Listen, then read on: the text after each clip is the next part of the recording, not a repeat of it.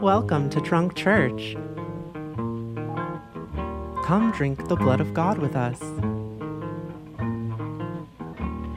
Bless you for being an angel just when it seemed that heaven was not for me.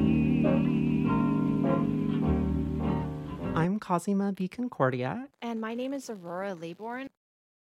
Yeah, so um I I watched uh Salò or 120 Days of Sodom for the first time Mhm. this morning.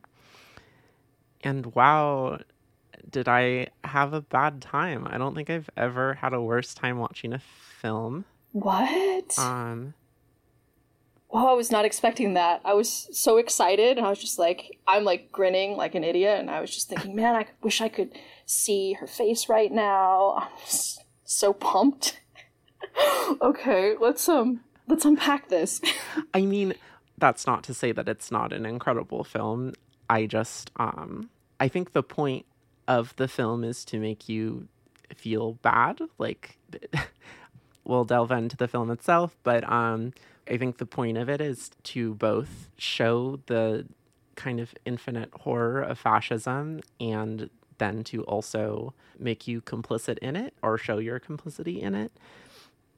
Um and yeah, it's just it's a rough it's a rough time. Some of it's a rough going. hmm I felt really similar to um, the moments like when we talked about Mad God, when we talked about how every moment that there could have been a human connection or a kind of resistance, it's just immediately subsumed. It just disappears. Mm-hmm. And I, I feel like there's something really similar happening in Salò.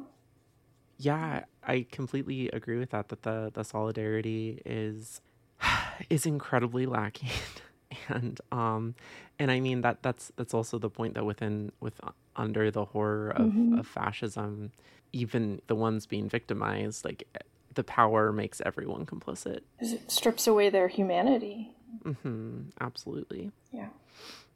Just by way of introduction, can I get a little bit into Pasolini's background? Because I'm obsessed with him. Yes, please bring us bring us in. Introduce us. So, Pier Paolo Pasolini died very young. So, he lived 53 years of age, and he was assassinated in 1975. So, there's a lot of different theories as to why or how he died. He was also homosexual, so there's like thought that it's a it's a hate crime, but his death is I think most interestingly and most compellingly linked to a series of interviews that he gave critiquing the Italian political scene. And also, so he was super critical of fascism, like he was an anti fascist, but he was also critical of the left as well because he saw fascistic tendencies creeping into the Italian left. So he always was a super polemic and super critical figure wrote a ton of poetry, gave interviews, wrote reviews. So his writing is like super prolific and his writing is super fascinating. He's most known for his films. So this includes Salò, which we're reviewing today. I feel like I'm really being a professor right now in professor mode, as well as really beautiful and highly sexualized adaptations of a lot of famous um, literary works. So he did A Thousand and One Nights, as well as the Decameron, which in their own day are also, if you read them, they, they still are super naughty, um, super interesting as political critiques of their time. And then he ends up imbuing them with his own work or making them super relevant to the political context of the day. And I think that the politics still holds up pretty well to an extent.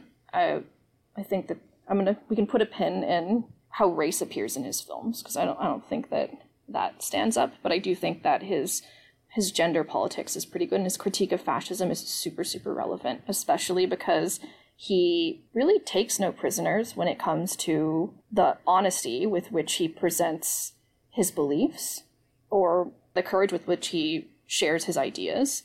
So I think that his films have always been controversial. And I love him especially for his critiques of the academic world. I think that those are mm-hmm. super, super relevant.